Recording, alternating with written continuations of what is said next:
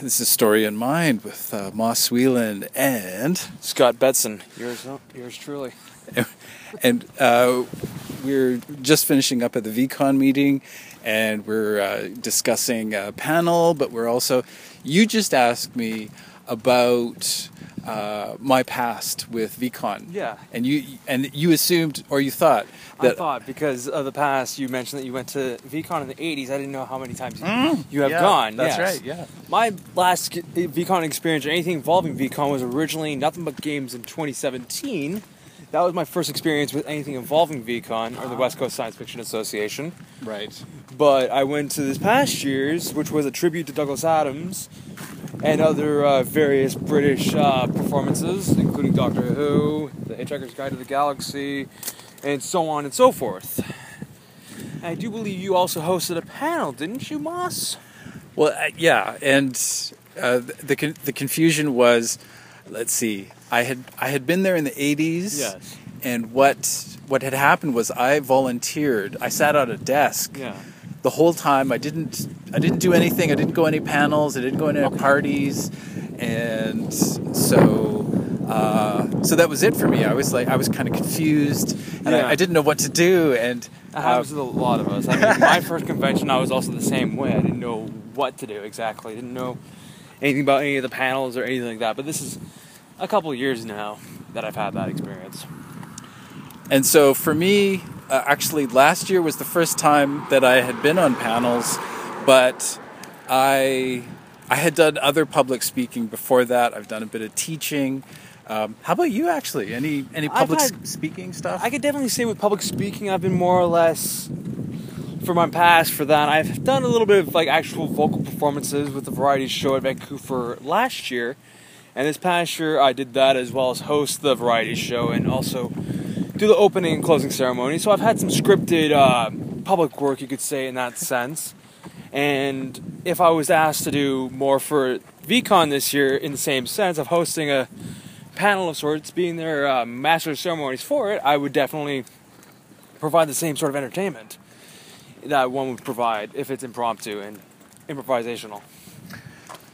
Right. The uh, the the panel that we've been talking about uh, doing together is, I I think it's called packing for the superhero city. Yeah, like supervillain or superhero city. We're just thinking like superpowered city would probably be the best way to go about it. So you can kind of like make it your own like idea of what you want to pack for. So if you want to be one of the supervillains of say Metropolis or whatever, you want to have an outfit that you want to bring with you, but you also want to have it not so um, conspicuous. So Right. one would figure out, okay, is this person like, say, Captain Boomerang or some other rogues gallery from another comic book franchise or something of the sort, or is it someone that is a superhero that thinks they're still in Metropolis or something of the sort? It's a, it's a- it's an interesting opportunity to uh, kind of like um, almost change your identity. Like, say, if you've been having trouble as a superhero or a supervillain, then you can, you know, say, okay, I'm going to change up and change Yeah. my costume and move to Metropolis or, or wherever wherever. it may be. We don't really know the exact uh, theming. Well, we know the theming is super powered for this year's VCon, but we don't really know where exactly we can place it. We could place it in a realistic time setting of where we are in the current day, or it could be sometime in the future. We don't know. We can just make it up as we go along. Right, and I guess in in setting up a panel, I think of it like uh, designing a uh, a lesson. Like, Yeah. say, if you're going to sort of teach people or something. Yeah, that's what I was thinking about as well. Because I remember your, your panel last year, how to pack for the TARDIS, which was quite a fitting theme for last year. Was actually a good idea for the most part, and I'm thinking, why not go with something along that lines? At least like have an idea of what you want to pack for, like what you want to bring with you. If you want to bring a masquerade mask or a cape, or what you're going to bring for your superhero or supervillain like outfit, as well as how you're going to go about wearing it. Are you going to change into a phone booth, or are you going to uh, do something like Clark Kent would do when he was turning into Superman, or are you going to find yourself in a underground layer that you're going to use? Like, how are you going to go about it? That's what we're thinking oh, about. so so this is even say um, outfitting yourself. Yes, like, like, like you've just become a super super Yeah. person. but you don't know how to pack to like move to a different city and kind of change your identity about. Right? Yeah.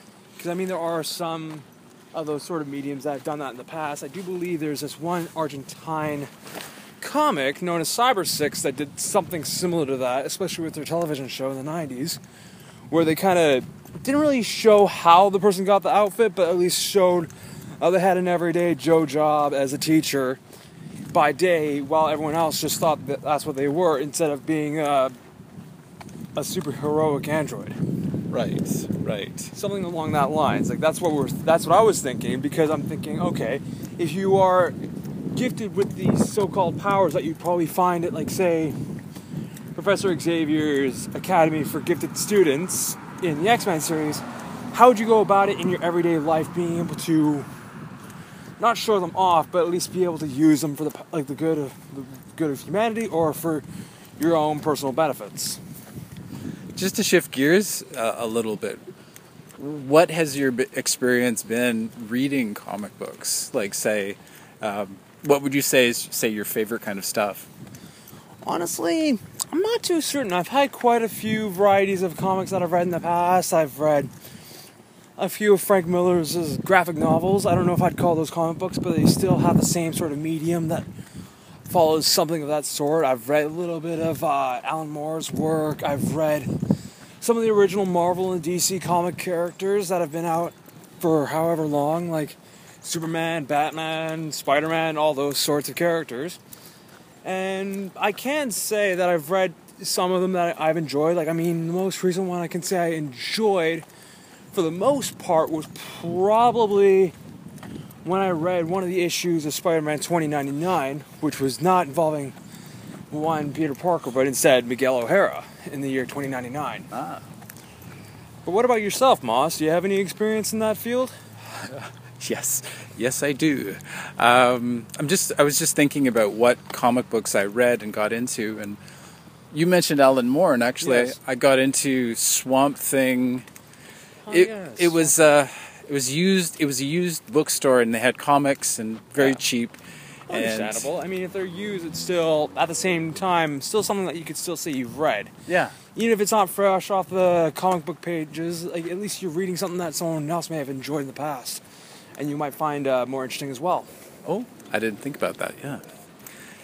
So uh, Swamp Thing, and um, so I know the old Swamp Thing, but I don't really know the new Swamp Thing. So it's interesting to see, sort to say, yeah, Gone about it. yeah, changes. Because Alan Moore had a had a take on it, and now it's sort of Yeah, gone. kind of like how he had a take on uh, From Hell, which was about Jack the Ripper, yeah, and how he also had a take for his totalitarian, tot- totalitarianism with V for Vendetta. oh yes, well said. But at the same time, that one was more of a reaction to what was going on during the time that he uh, created the said comic. Uh, it doesn't matter. Okay, Doesn't matter which way I go, we're we're we're figuring out where to go. which direction to head towards. If we're heading towards Edmonds, which would be more of a longer trek for yourself, and so this is this is uh, the Metrotown. yes, that would probably be easier for you to get to because you did say you resided near uh, Bleep. well said. Did not want to expose your identity's location. That's right. Yes. It's not like we're the Teen Titans or anything like that. Which, speaking of which, I do believe just had a recent uh, animated comic book movie sort of come out in the past year or so.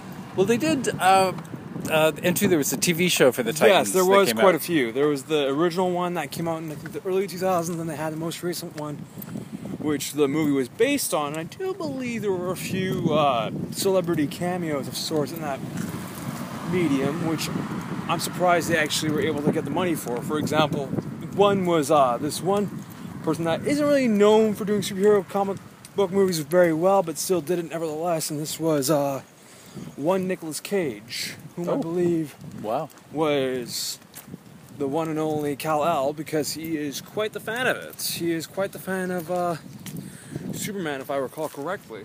Well, and I, I know that uh, there was a plan to do a Superman movie, maybe Superman Returns, maybe. Yeah, very very early '90s, I think, before Yeah. anything else happened. and it was supposed to be helmed by Tim Burton, but Yeah, that- with Nicolas Cage. yeah, it fell through. But it was very cool. Um, I, I've seen the documentary for that, and it's I can recommend it. Yeah, I definitely think I've seen a little bit of that. I know he did that.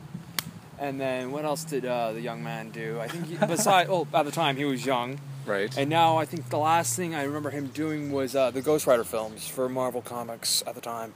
And so, what what did you think about the Ghost Rider? Well, the first one I enjoyed for a Fang. I definitely enjoyed the whole backstory about how he found his powers, how he did a deal with someone that he didn't expect to be so evil. Mm-hmm. But I made him more of the anti-hero in the end of it all because how he transformed was quite the quite the graphic and quite the brutal change. It wasn't like instant like how Spider-Man caught his powers or Daredevil how he caught his during those during their films. Like I mean, respectively, Matt Murdock was blinded by some biohazard biohazard biohazardous waste, while Peter Parker was just bitten by a spider, and then like after the rest of the day, he started to feel very unwell, and then later somehow developed his powers without even knowing. There seems to be. It, it almost sounds like a trope how the superhero gets their powers. Yes, it is. It's almost like there's a systematic change that is provided with each character. It feels like. I would definitely say, with the exception of say the X Men, because not all of them have been given their powers so quickly. Right. There have been some that have been given them through such a sudden change in their whole DNA that they just don't know what to do with it. For one example, that would be Logan, known as Wolverine. He did have his powers just come out of nowhere after an immense amount of rage that he was unable to control. But later at the time, I do believe they use him for the Weapon X program as well.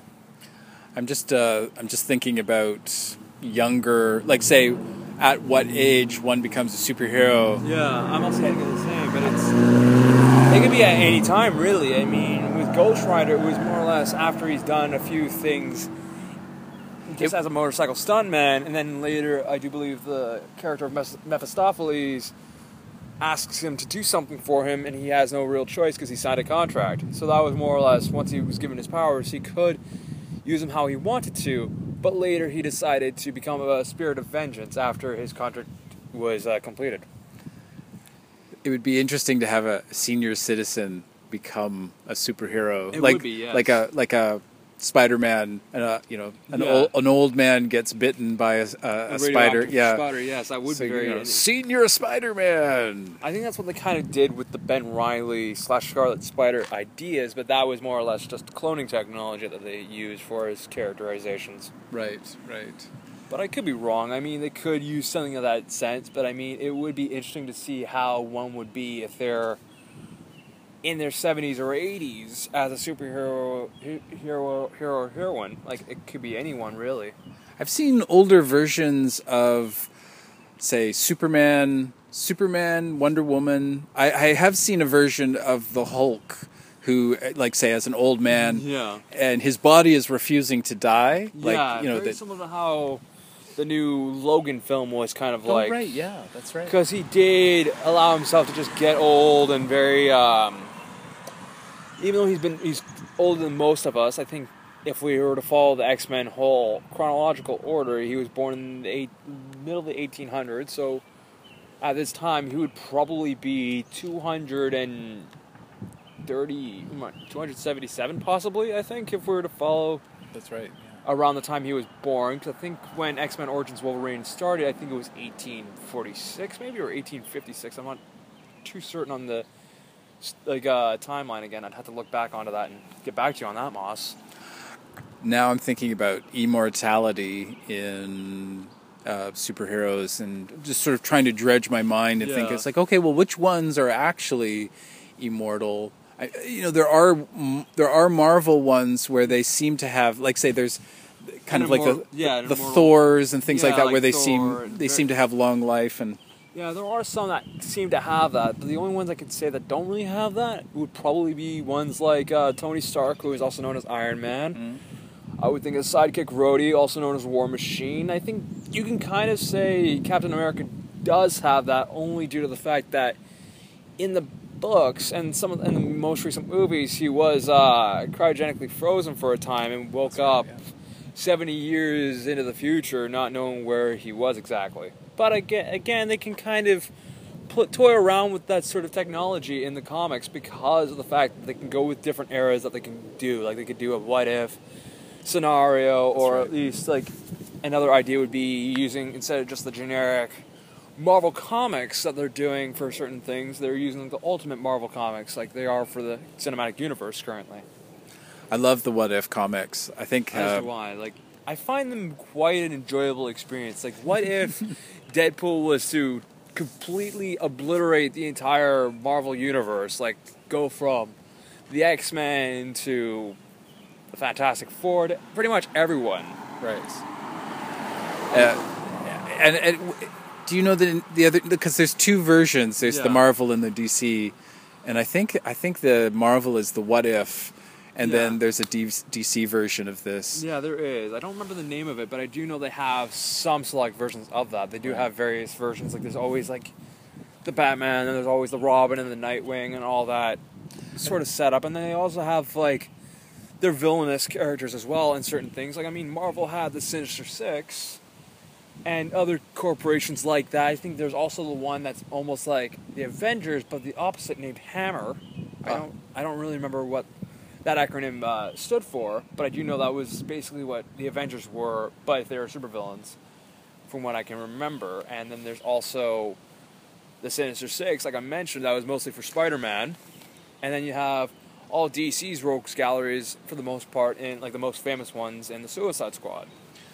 Uh, what would you say is more preferred as far as you go? Would you say, like, say, do you do you like groups and teams, or do you prefer comic books, say, that are just about one character? I don't mind if they're about one character. That's totally fine. But I don't mind the the group dynamics every now and then. But I like to see what it would be more like on the other side of the spectrum. Instead of seeing all these superheroic movies, I want to kind of see the anti-heroes. Like I want to see Joker and Harley Quinn sort of movies, or even the Suicide Squad, and even see the Sinister Six, for example. Like see some of these sort of. Um, rogues galleries get together to kind of combat one foe, which would be kind of the opposite of what you normally go for a superhero movie to go see. You kind of see, you want to see them get their tuchuses wiped to the floor and then taken out and put back into prison by certain fellows. But then again, it's always good to have that other side of escapism, like see what the others are planning, like what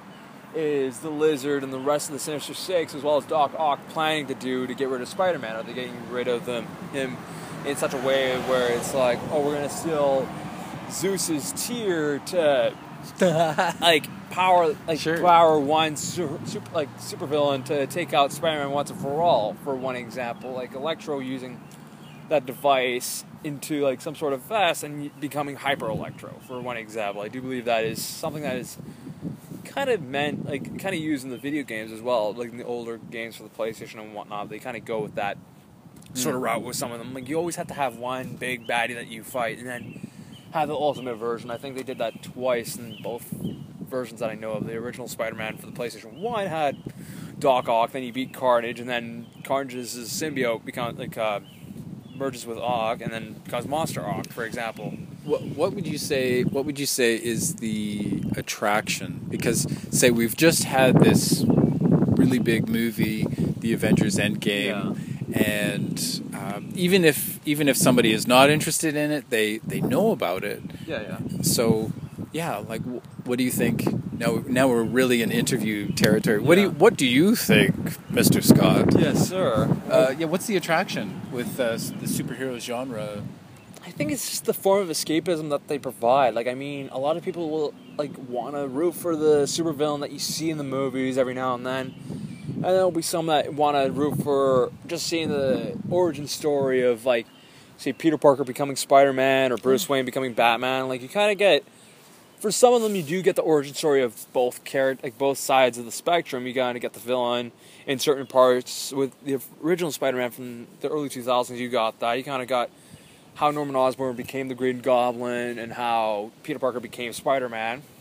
Right. And you kind of get that with certain movies. You don't get it often, but when they're done well, they're done very, very well for the most part. There are some that will just take the origin story if it's been repeated and recycled to death, probably just do a quick little bit about it and forget about the rest of it, and then the rest will probably be more about the villain's um, development, unless they want to develop more for a sequel, which can always happen. You just never know when it'll uh, be produced. I'm just remembering when we met uh, at at VCon, and uh, it was both it was both at the panel uh, that you Yeah. mentioned, the packing for the TARDIS, which is a, a, a Doctor Who. It's about Doctor Who. But Yeah. I also remember meeting you in the hallway, and you know, here's this guy. He's dressed up, And- you know, well as you know, Tom Baker uh, kind of stuff going Baker, on. little outfit going on. I could definitely say I enjoy wearing what I wore because I could definitely say, in certain ways, the Doctor is in a sense a superhero with certain Yeah, villains. You could yeah. kind of like throw that connection out there. You could definitely say that, but he is someone that regenerates quite often because there's never just one outfit for each Doctor. There's always That's ones true. that have like a certain outfit, but we don't really notice what they look like without the rest of the clothes that they're given, like what they provide themselves for each.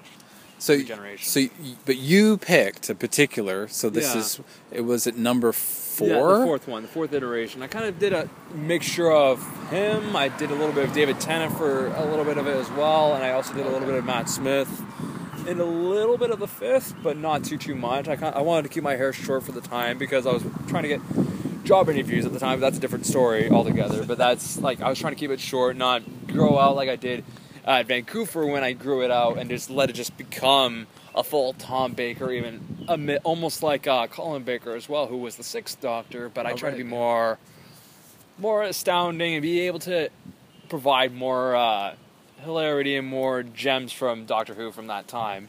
Okay, now we're truly bonding because I've Yes. I've seen a lot of Doctor Who. As have I. Oh hey, so for you, Mhm. like why why go back and see the old ones? Why is it not enough just to see the like? Say, what order did Yeah. you watch them in? Well, I mean, I watched the fourth Doctor when I was younger, as a Ah. young child. Okay. That's what I kind of remember. And then when I kind of got back into Doctor Who, it was during uh, David Tennant's tenure, and I was like, oh, this is something I remember again. I, don't, I didn't really remember it that well, but then I went back and watched the original stuff that I watched as a youngster, and then I kind of went back even further, watched, uh, what was his name? Um, Jon Pertwee, Right, Patrick Troughton, and all that, Oh. like all the previous ones, like William Hartnell. Oh, so you actually went back and you And I watched a little bit of them, yes. But then I went back, and then I started watching Doctor Who, the one I remember watching as a youngster, and like thinking, "Oh wow, now I remember this." Like I didn't rem- remember it that well, but then I started to grow back into it and enjoyed it a little bit more. Where did you, when you were a kid, where did you see Tom Baker? Was it like? I think it was just like my mother had a few oh, things that her uh, brother used to just record. I guess she just thought, you know what, maybe this kid will probably enjoy it, and I, I did, and I could definitely say it was an experience for the most part. I don't really remember how I got into watching Doctor Who, but that was who I was, uh, one that I fell in love with for the most part. Definitely could say he had quite a few of the unique companions for the most part. Like he had Romana was right. one, and then Leela? yeah, Leela. He, was a, he had quite a few. He did enjoy his jelly babies. I'll remember. I remember that for the most part. I, re- I remember the first Doctor that I saw was, uh, and just in passing, it was sort of like what you were talking Yeah. about. Like I saw it as a kid, and I was like, "What the heck is this?" And it was Jon Pertwee. I looked it up. It was it's the it's the, I think it's called the Green Death, Yeah, and um, very environmental.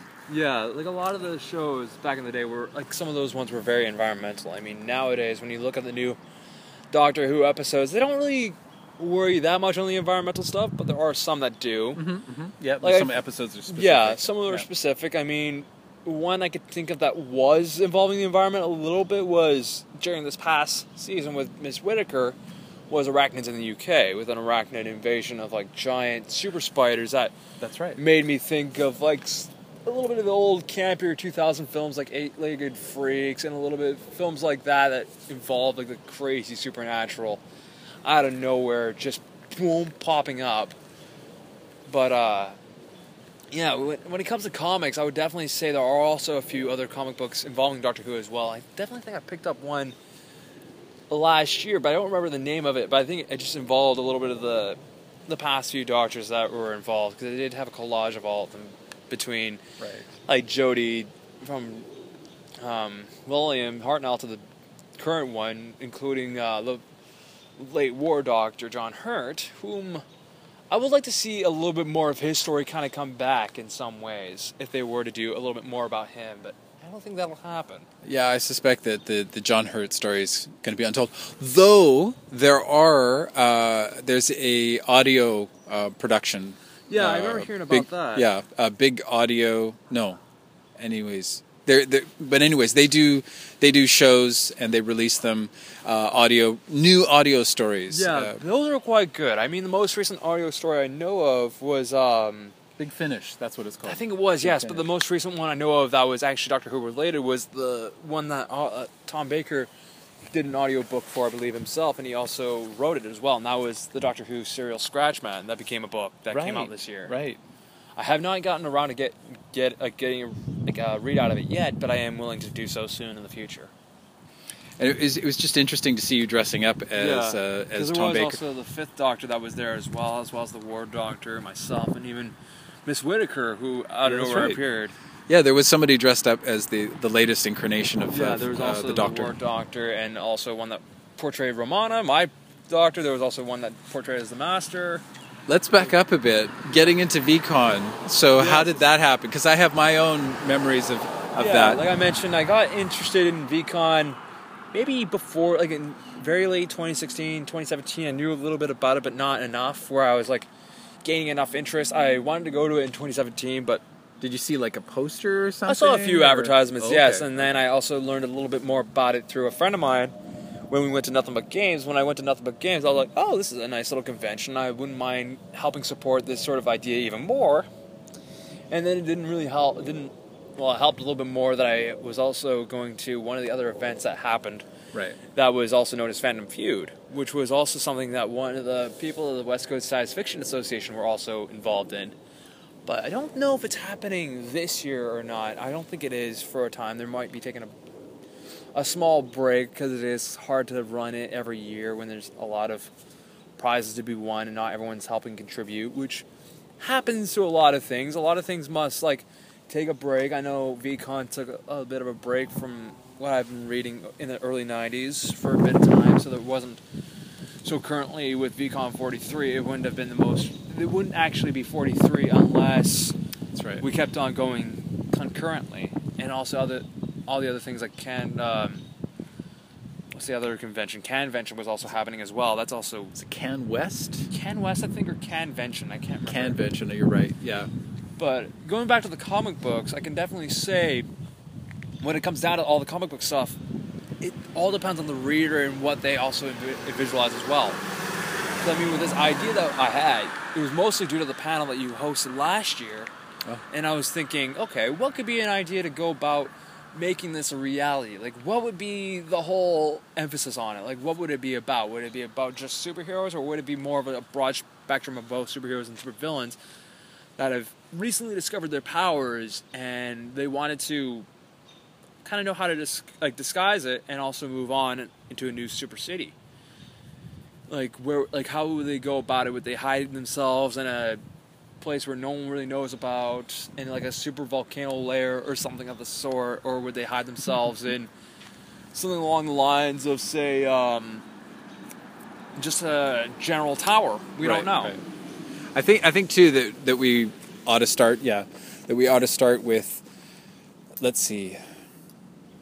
uh, Just sort of setting up the premise that for some reason that this person, this super person, has to leave where they live, and Yeah. they're they're going to a different place.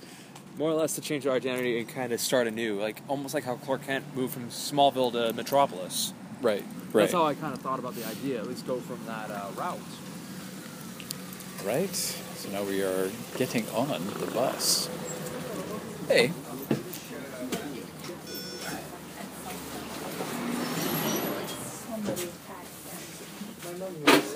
Yeah, thanks.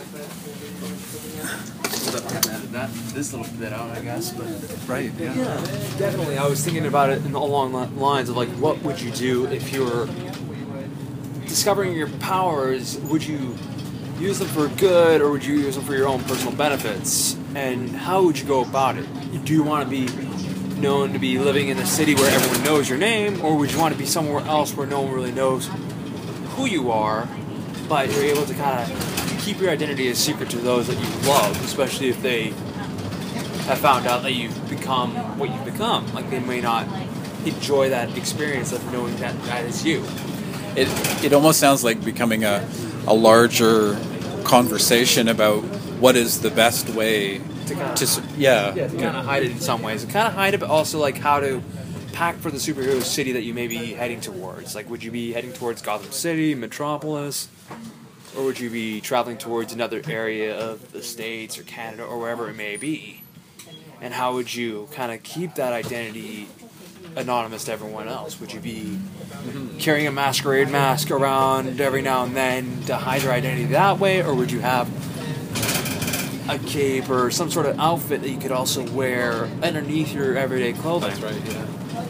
It, and it seems like there's, say, some superheroes Yeah. that can just sort of transform themselves. They don't have to worry about wearing Yeah, a that- second set of clothing underneath. Yes, there are some, but I mean there are some that, that have that ex- some exemption to that rule as well.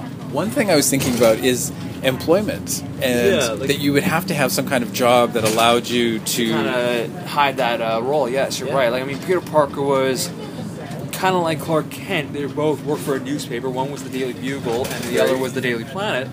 But it's also the same idea. At least have one that works towards your benefit. With Superman, it was a, whole different story because he was always working with Lois Lane, and Lois didn't really know what was going on every time he took off. Same, but Peter Parker, he was a freelance photographer, so he can kind of get away with taking these photos of himself to get money for J, like for uh, his photos with J. Jonah Jameson. right? He wouldn't need to really worry about writing a story about it. While Lois and Clark, they would have to write the story somehow, but they wouldn't really know how to go about it. Like, did Superman like how did Superman save a bunch of these people? And like Clark didn't even know what was going on. He has to be unsure of himself and kind of uh, not be a coward, more or less like hide what he like what people know about him for the most part.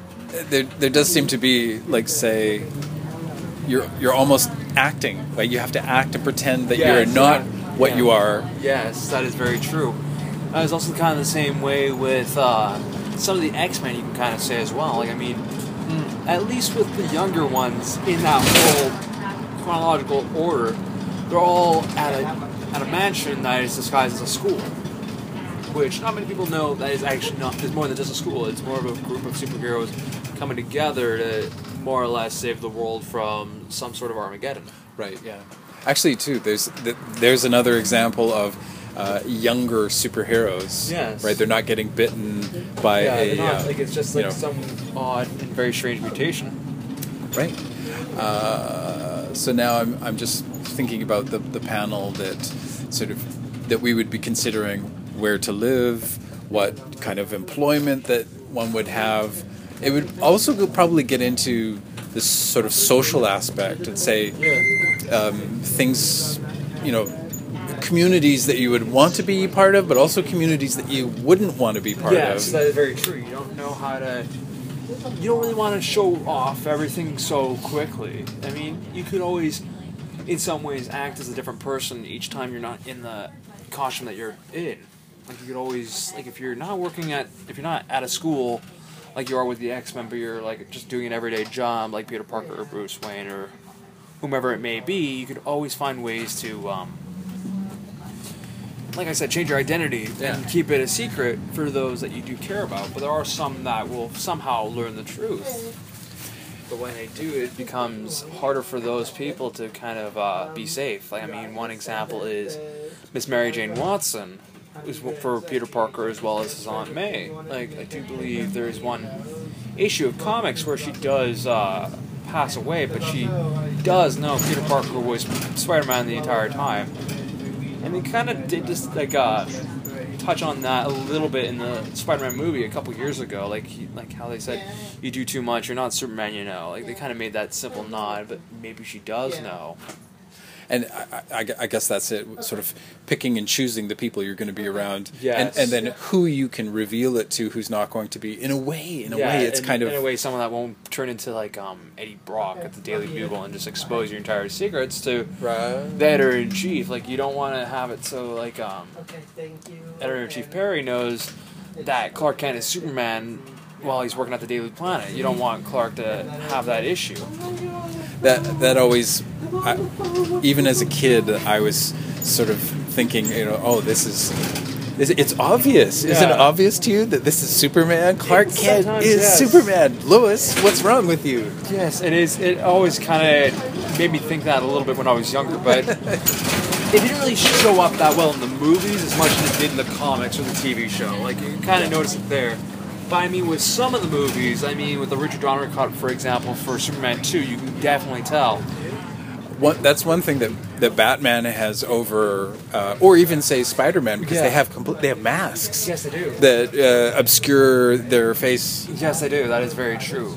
Like that's something that many superheroes don't often have. There are some that will. Like I mean, one that I can think of off the top of my head that does have one besides Spider-Man or Batman would probably be Deadpool. Would be one example.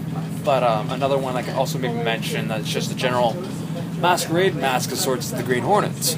ah right yeah And there's always one that has some sort of, instead of just being a super heroic person with these abilities, sometimes they have something that they have on their own. Like they have their own uh, way of going about it. Like there are some that have, say, a vehicle that they use to also help combat the crime, or at least some sort of gadgets. Like Green Hornet, Bruce, and Batman, you can kind of say are almost the same, like one and the same, but except they're different characters, just portrayed very differently. One is more of a, I guess you can kind of say, one owns a newspaper organization while the other one is like a billionaire playboy who hides his identity in the night, while the other one just kind of does it during the day when he knows there's a crime going on, but also kind of spoofs himself a little bit as well. Like he kind of gets away with doing the ridiculous things, but making it so he's not to blame, it's the Green Hornets.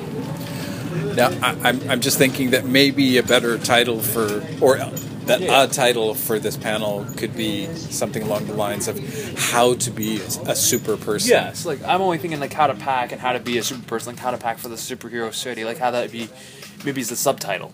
Mm-hmm. Like I'm only saying like how to be a superhero, how to pack for the superhero city that you choose to be in. Would be the whole descriptive of the story, and at least go from like you've just been given, like you've just been like not diagnosed with anything, but you've been told, like you just realized you had these super heroic powers. What are you gonna do? Are you gonna move out of where you reside now, or are you gonna allow yourself to um, use these powers for the good of humanity, or are you gonna use them for evil? Like, how are you gonna go about it? I gue- I guess the blurb could be something like, uh, "You've just you've just been transformed into a superhero. Or what the heck are you gonna do?" Yes, that is also what I was thinking. Like, I kind of get too descriptive of my own details, but at least Moss here, you are able to uh, get it down a little bit better than I could. No, no, no. It's developing it. Now, Yeah, it is thi- sort of thinking yeah. about it, going, it's like, oh yeah, right. what are you gonna do? Yes, that is very true. Like, how are you gonna go about it? Are you gonna be one that isn't a superhero per se, but wants to be one, or a supervillain of sorts? Exactly. Too. Yeah. W- which is better? That would be interesting Yes. with the audience. It's like, what do what Well- do you think would be better? Yes. What would you want to be if you were this person? Like, if, like if you had your powers, like say, be someone that can um, use their music for the power, like for the power, like for the power of good in some ways. Like at least have someone like just a generic idea of someone being like some musical uh, genius who then out of nowhere gets hit with something and then his whole body turns into a musical instrument of some sort, like a guitar or something like that. If he's carrying one, as an example.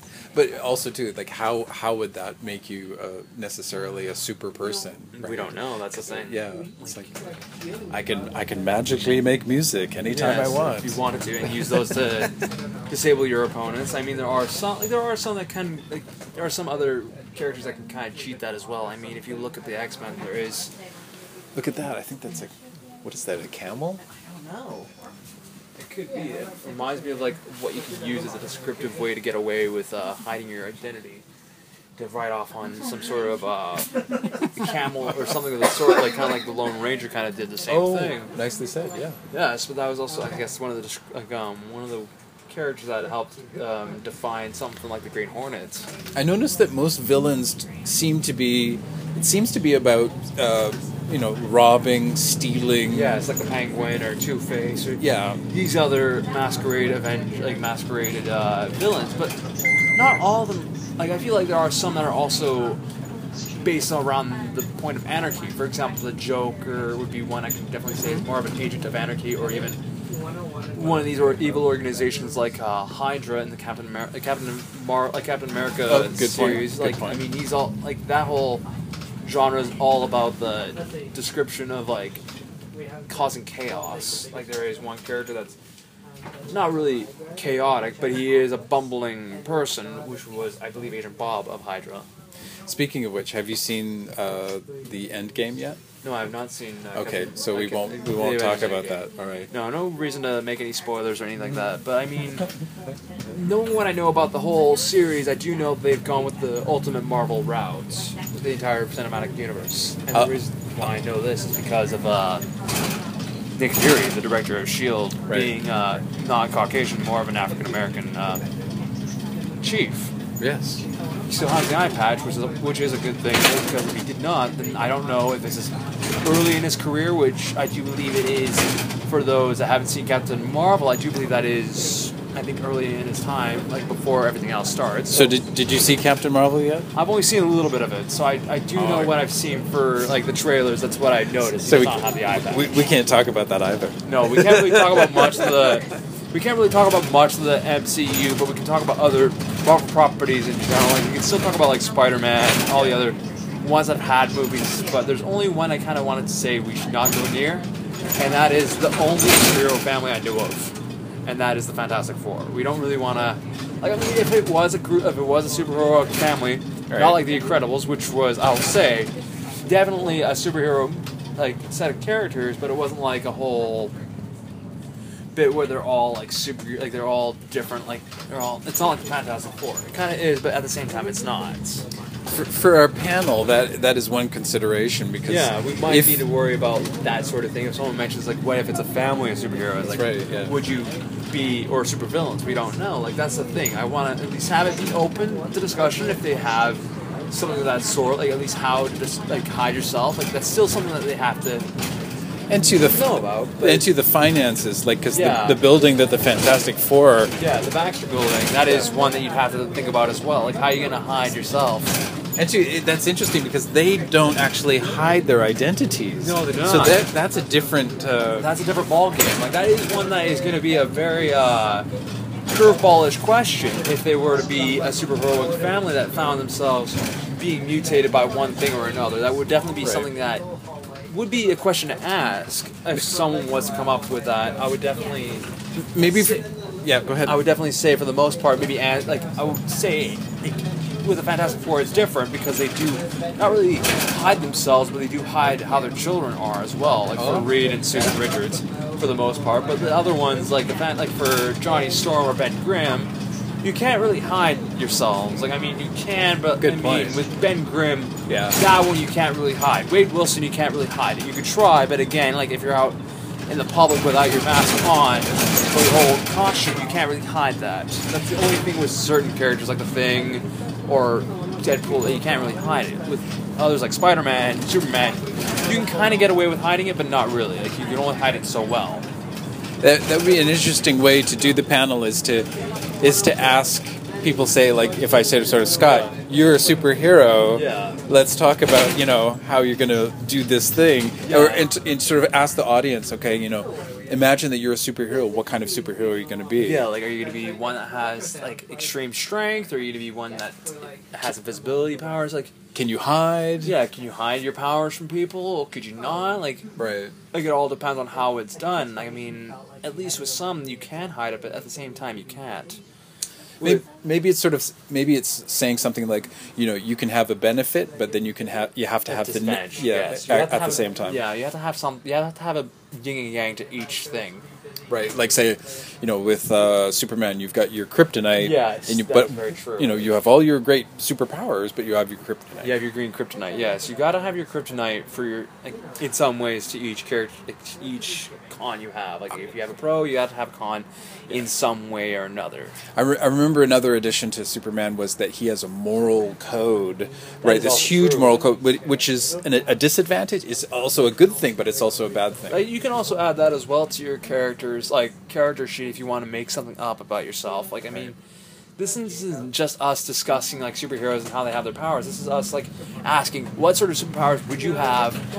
What would what would you exactly have yourself with? Right. How would you hide yourself? Where would you reside if you're going to Metropolis? Like how are you going to pack for that? Like how like it asks all the questions that you want out of a panel just based around the superhero or supervillain identities. Like how are you gonna hide your, like how are you gonna go about it? Are you gonna hide yourself in the sense of like, okay, my superpower is blank and blank. I have invulnerability to certain things and I have superhuman strength. I mean there are some that are anti-heroes as well you can also throw into the mix, but I mean you can't really call them a superhero or a supervillain at the same time. Like there are some like the Punisher, for example. You- Right. you can kind of describe them as a superhero to a degree because they do have a type of power that they use. Like, I mean, I was, I was just thinking Lex Luthor might, might be an example of a public villain. yes, I would definitely describe him as a public villain. Same with the Joker to a degree. I mean, like, I feel like DC Comics has more of that uh, moral code with that. Like, they do allow themselves to kind of get away with it more Right. than the others do. Yeah. Like um, another one I can kind of say that has that sort of identity. I wouldn't really say Wade Wilson of Deadpool would have that, but in hmm. some ways he is an anti-hero. Same with Frank Castle, the Punisher. the- Like, but him himself, like he doesn't really have like a like like like I said, Luke Lux Luthor is also in some ways a s- anti-hero villain in some ways because of the fact that one he uses like these certain like he doesn't really have any powers. All he has is his intellectual mindset and his ways to access certain things that not many people would think about. Like I mean, Cadmus technology, or even um, what else would he have? Like kryptonite. Like I mean, there are many characters that do have that sort of thing as well. But again, it depends on how they are. That's going to be an interesting panel. Yes, it is. Like I'm, I'm definitely thinking. If we expand this further, I definitely think the panel will definitely be one that will definitely ask, like, will definitely help answer a lot of questions for those that are interested in the whole idea, the whole mythology of superheroes, Mm-hmm.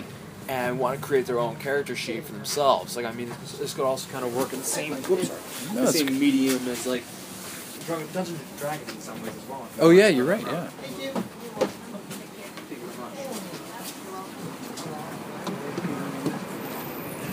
You need to go, uh, my dear Moss? Well, we've got uh, let's see, uh, about twelve more minutes. Yeah, that's not a problem. We can keep on talking about this for a bit. Woo!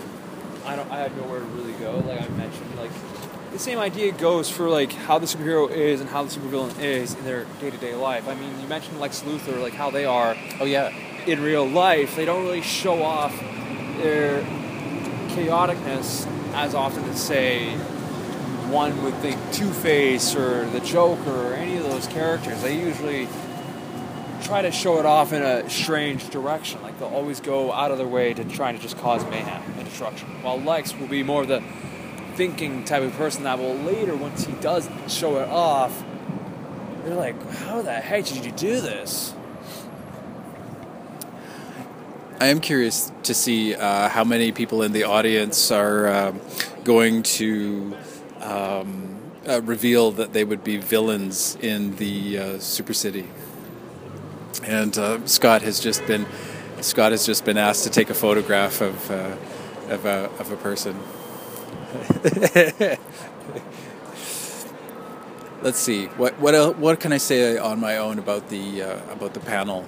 I, well, I mentioned that the uh, the panel would be in my mind. I'm setting it up like a series of questions, and I'm just going over like how I I plan out a panel. Yeah. And it's uh, this is something I've never really done before. I've never really planned out a panel before, but I thought, okay, what's an I? a ge- I had a general idea for it, and I thought, all right, let's expand with someone that has done one before, with experience, and Yeah. at least get like it was inspiration first, and then the idea was more or less needing to be expanded further upon. And, and really, it's a, it's a series of questions, and Yeah. you sort of you give uh, a bit of time for to for people to answer each question. Like I always want to make sure that the person that's asking the question has an idea of what they want out of it. Right. And if they have the idea of saying, "Oh, this is a very good question," like we can at least go further onto it. I mean, we only have maybe say an hour or so for each panel, so we can't really talk too too much. But at least if we had to, we can split it into two parts. We can always have the one that is just how like how to be your superhero, like how to create your superhero identity,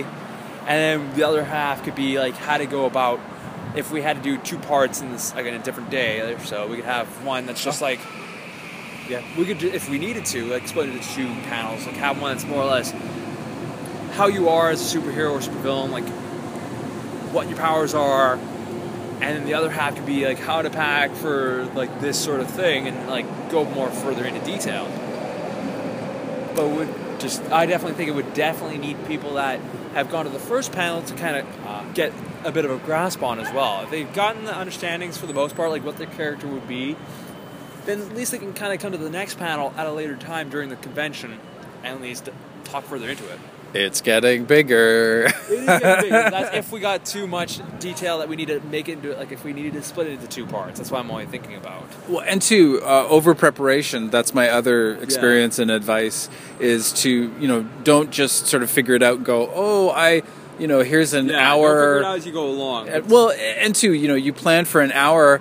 You know, no, plan for two hours. Yes, plan for two in case you do have that extra panel slot that you're able to have. If someone say cancels their Well, and two, you, you, that say you don't have people answering because that was one thing when Yeah. when it was the tar- packing for the TARDIS. Yeah, so or I only that- I only had a few questions, and I kept looking at my uh, other people on the panel and going, you know, oh my gosh, are you going to talk more? And yeah, uh, there was yeah. always that sort of thing with the panel that you did last year, which I still can definitely say was an enjoyable one. Like there was Oh, always it others ended- that were it ended up asking okay. about yeah, how this would happen, like all these Yeah. sort of it was interesting. instances. Yes, it was a very good, interesting little panel. Like there's all these instances that no one really thinks about until like it's asked. and, and two, it's like okay, well we've you know we, we figured out we've got to we've got to quote unquote invite people into the TARDIS and quote unquote abduct them. Yeah. And then okay, well what kind of people are we going to bring on the trip? Yeah, it's like who would we bring? Like who, if we're gonna bring And I a think it- doctor, like a, not it was- time it was a doctor, himself. yeah, yeah. Yes, but like I mean, say it was a doctor who gave us the access to the TARDIS, then we at least have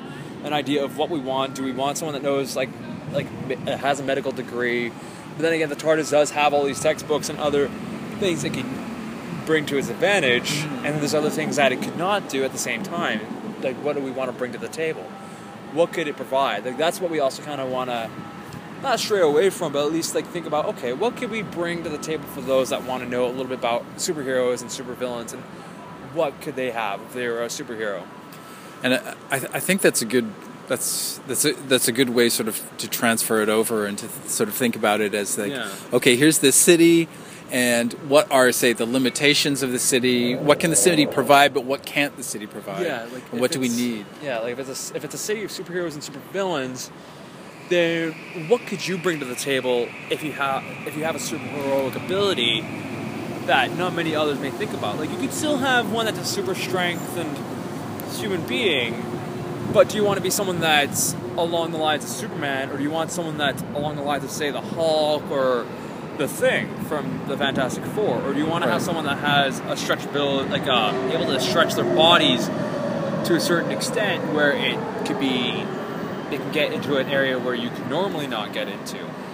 Or is it someone that has like um like an invulnerability to fire? For example like Johnny Storm of the Fantastic Four right, like right. he's able to light himself on fire at a moment's notice if he would like to or he could just use it like just the flick of his like the snap of his fingers he could just set it up where he can light something up like, do you want something like that, or do you want to be able to provide more? Do you want to be a bit like Colossus, who has, again, super strength? But the downside, he's almost like the thing, but he's like made out Is of he- all this metal. is he metal all the time I I don't think he's metal all the time, but he is in some ways metal only when he wants to be. Like he has the way to turn it on. because yeah it, it, I sort of have that memory I just sort of every time I see him, he's always metal. And so yeah, like, I oh, do okay. know in the comics he was always metal, but I know in the films he he can turn it off. he can turn it off. He did turn it off a couple of times, but there are some that can't really turn off their powers, like Kitty Pryde. She's one that I would say can't really turn it off as much as she would like to, kind of like Johnny Storm. And um, the downside with him is, with Johnny Storm, his downside for his powers is uh, he can only he can only turn them off so much, but he can't really.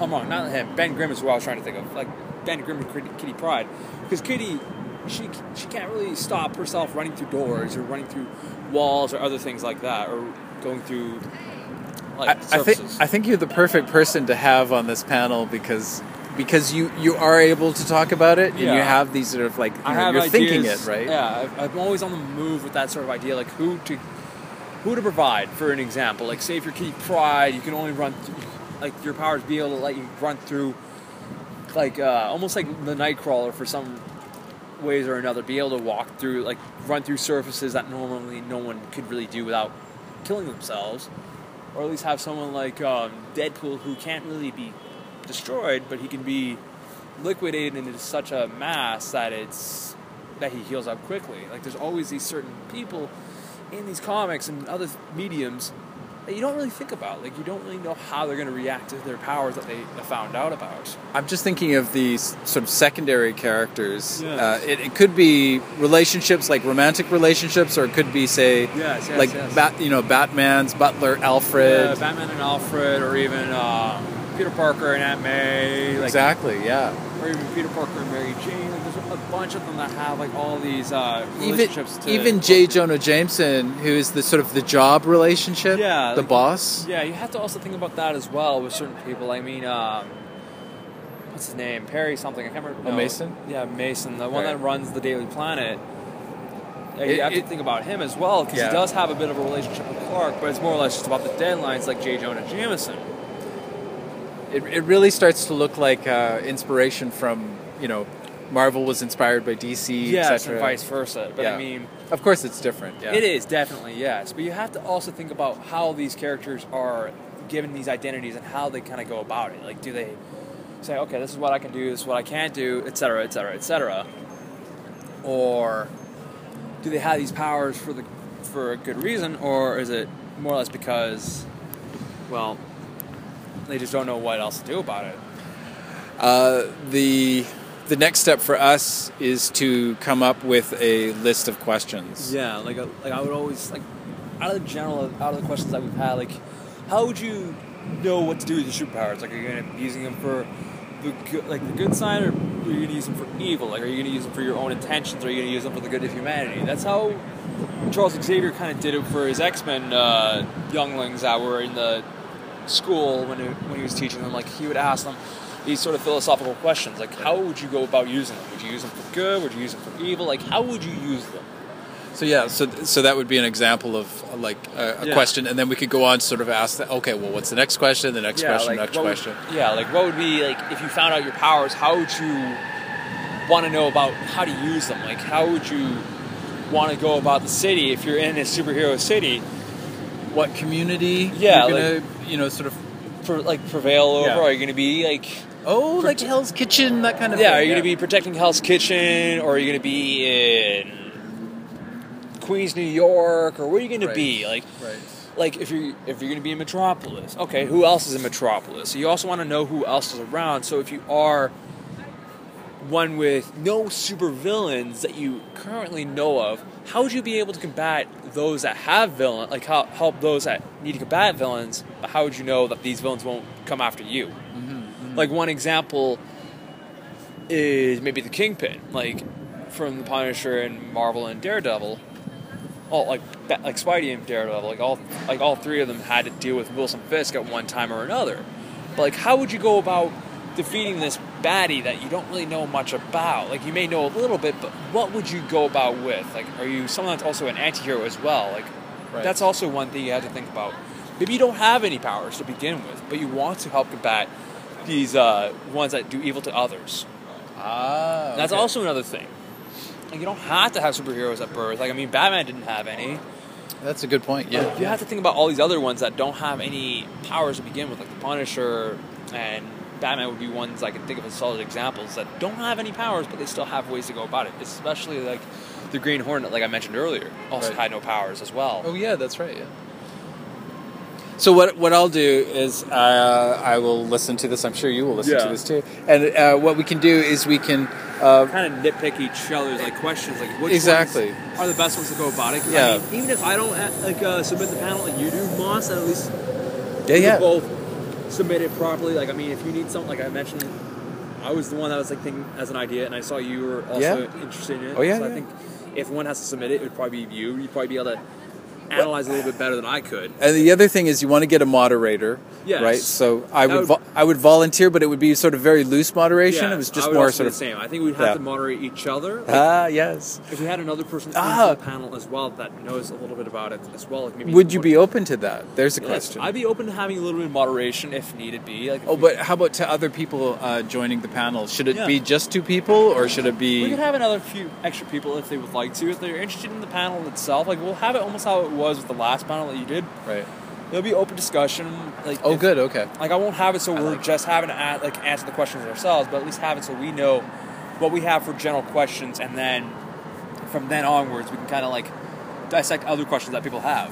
That's Awesome. what I was kind of thinking about having it so it's an open conversation with everyone. So it's not just we're asking the questions to everyone else. If they have a question for us, what could we answer for them? Because we're not the experts here, but if we had a comic book artist that was an expert or someone that is a creator of comic books, I mean, one example I wish we had to this day still, if he was able to come here, probably would be expensive as all heck, would be Stan Lee if he was possible. Or even Rob Right. Liefeld would be another example for someone that I would love to see here. Or even Frank Miller, for example, if they're possible to make an appearance. But if they made an appearance, it'd probably be out of like the goodness of their hearts, really. Frank Miller scares me.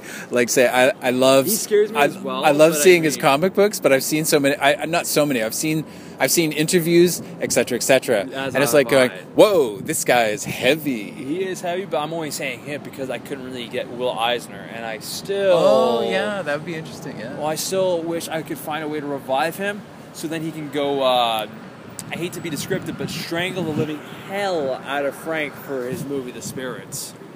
And on that note, thank you very much, Scott. Thank you, Moss, for allowing me to be a part of this. All right, and thank you for Listening in? Yeah. I do believe this is the end of our transmission. We will contact you soon. yes. End of transmission. Take care.